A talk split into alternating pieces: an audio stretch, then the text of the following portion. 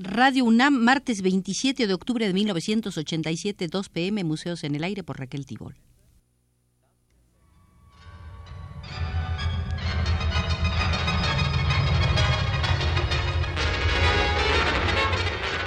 Radio UNAM presenta Museos en el Aire.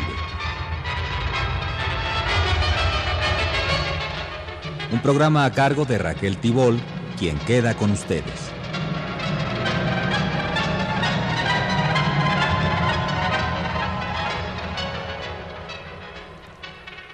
Esta es la sexta visita al Museo del Arte Ecuatoriano, donde veremos el paso del expresionismo al abstraccionismo. Nos fundamentamos para ello en el estudio de Mario Monteforte Toledo con un equipo de investigadores titulado Los signos del hombre, plástica y sociedad en el Ecuador.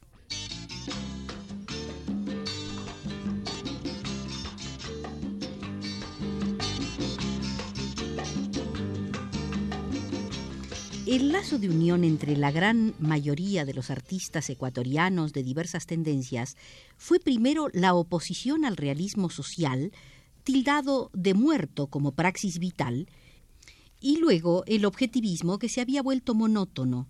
Hacia 1965 los objetivos de la oposición fueron el grupo plástico identificado con la Casa de la Cultura, tildada de elitista, y la línea socioestética y la personalidad influyente de Osvaldo Guayasamín. Al avivamiento de las diversas posiciones críticas contribuyó la pugna entre los intelectuales marxistas y los de otras ideologías. Apenas terminó su alianza en el frente antifascista después de la victoria aliada. Un bando culpó al otro del atraso en el arte. Muchos jóvenes acusaron a la izquierda de frenar la evolución cultural e imponer normas y presiones contra la creación libre. Las miradas convergieron con gran interés en el abstraccionismo, pero el pleno desarrollo de sus modalidades mejor definidas iba a tomar aún varios años, dada la falta de antecedentes y de una experiencia colectiva. Simultáneamente se trataba de un problema de evolución de los artistas y también de su clientela. El surrealismo nunca hizo adeptos en el Ecuador.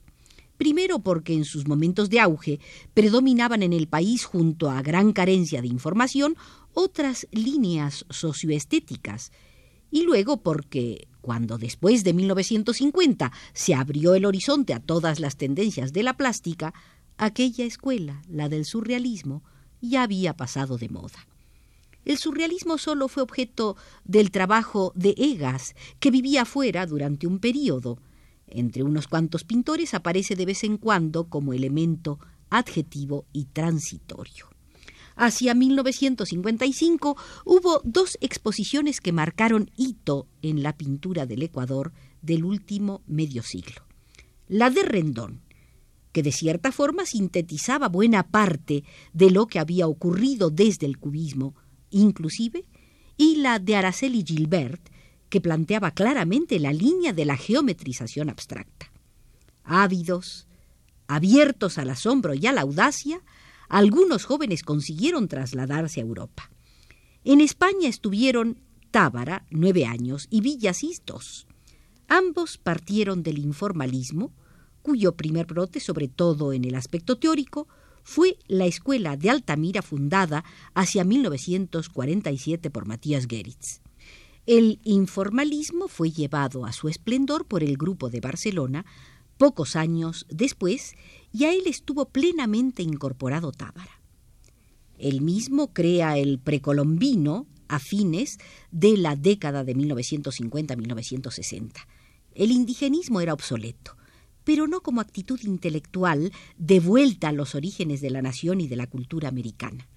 Quizá por hallarse lejos y con una perspectiva histórica más integral, Tábara, Villasís y Maldonado realizaron la pintura precolombina con mayor profundidad telúrica, resolviendo sus problemas técnicos que abarcaban materiales, color, textura y conceptualización del espacio los trazos de las líneas, sus intricaciones, sobre todo en Maldonado, y los signos prehispánicos evocados o reinventados constituyeron la caligrafía de esa modalidad plástica, la cual permitía todas las preferencias y peculiaridades personales. El precolombino es una auténtica aportación ecuatoriana a la pintura contemporánea y despertó vivo interés en partes de Europa.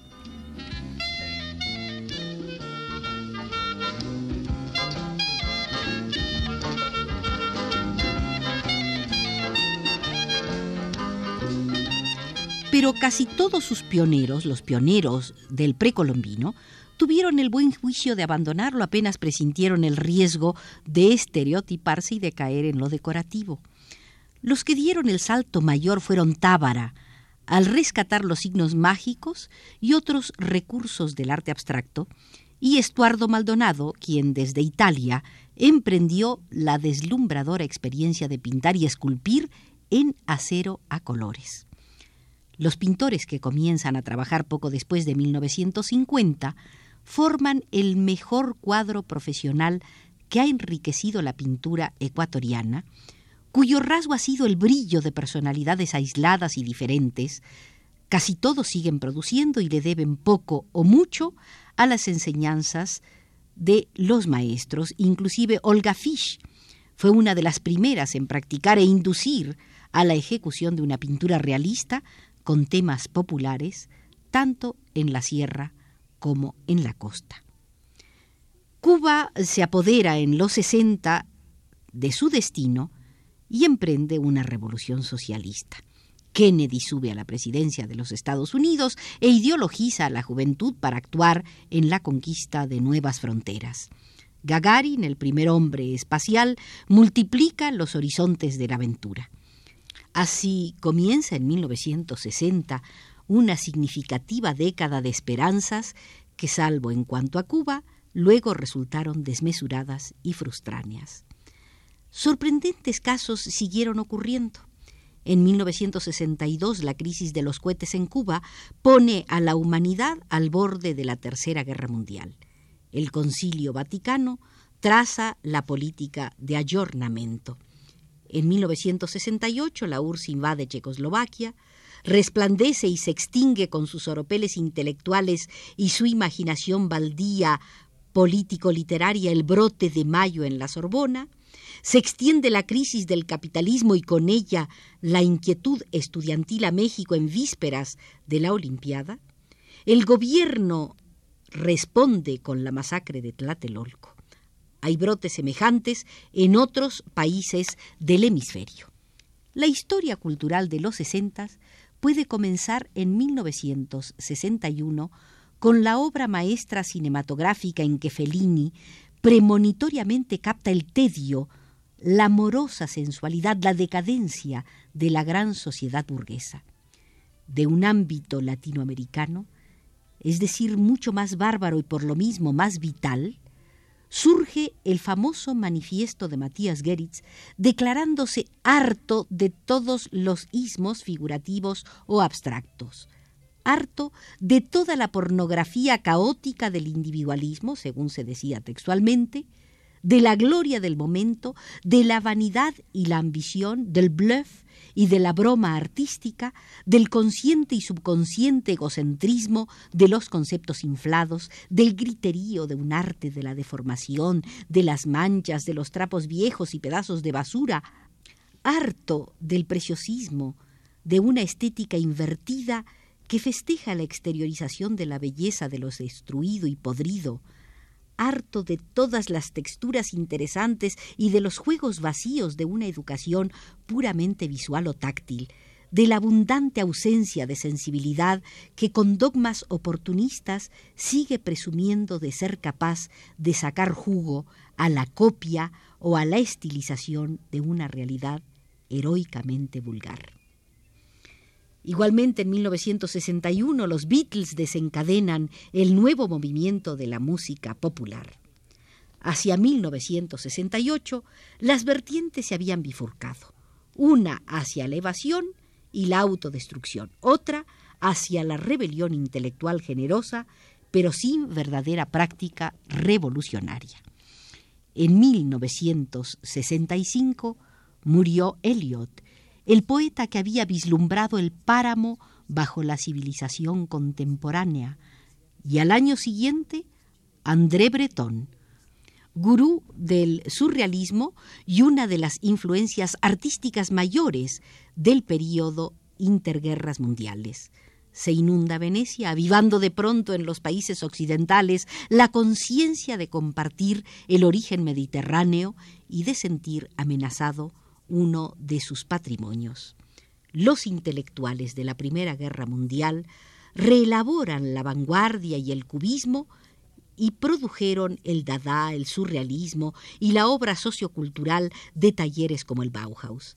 Esta fue una obra de vencedores y vencidos, de sajones y alemanes y latinos, de cristianos, judíos y ateos. Los intelectuales de los sesentas cubrieron un espectro humano muchísimo más angosto y no fueron verdaderamente creadores. Casi todos sus movimientos artísticos y literarios estuvieron conducidos por snobs y no por revolucionarios en sentido alguno, tampoco en el campo del arte. La onda fue una canalización de prácticas imitativas e inocentes credulidades, en su conjunto, sin embargo, las frustraciones y sobre todo las exaltaciones y el potencial contestatario de los protagonistas intelectuales rompió viejas y también nuevas tradiciones, afectando en bastante profundidad las ideologías dominantes. Pero ningún artista de entonces postuló ni creyó que el arte podía cambiar la sociedad o siquiera contribuir a la solución de las necesidades humanas. La pintura acción y la escultura de chatarra, así como la arquitectura, que procuraba espiritualizar la vida humana, tenían algo de violento y saludablemente salvaje, pero ya no existía el espíritu mesiánico que caracterizó al arte comprometido. La tendencia era acomodarse a un sistema donde la burguesía se transformó en la gran clientela del arte que llamaba puro y también intelectual y también libre.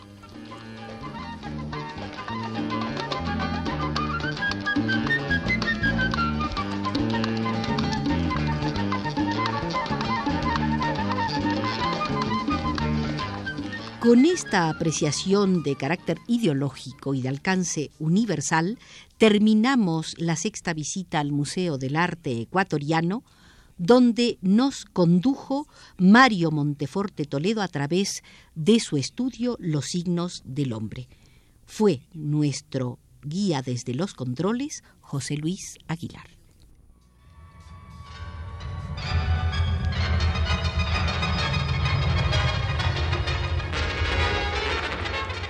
Radio UNAM presentó Museos en el Aire.